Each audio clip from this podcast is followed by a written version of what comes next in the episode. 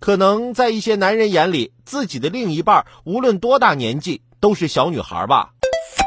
二零一九年初，江苏扬州男子小程结识了一位年龄相仿的女网友，两人很快谈婚论嫁。婚后，女方以要做生意为由向小程索要十二万余元后，音讯全无。小程报警，警方调查发现，女方徐某实际年龄已经五十多岁，其身份证和小程的结婚证均为伪造，且徐某在老家已经结婚。经查，杭州还有另外一位与小程经历相似的受害人。据报道，目前徐某已被法院判处有期徒刑三年，缓刑四年。三十多岁还是五十多岁，分不出来的吗？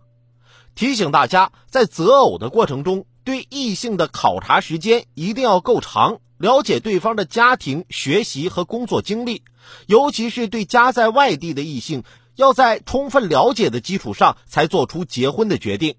就算对方是由熟人介绍的，也要先问清楚底细。在登记结婚前，最好不要有大笔的经济往来，如大额借款等。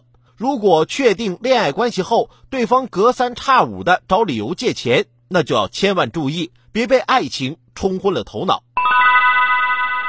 关于年龄的话题啊，我最近还看到这样一句话：人的身体是一台头发打印机，有的人随着年龄的增长就会丢失墨水，打印出白发。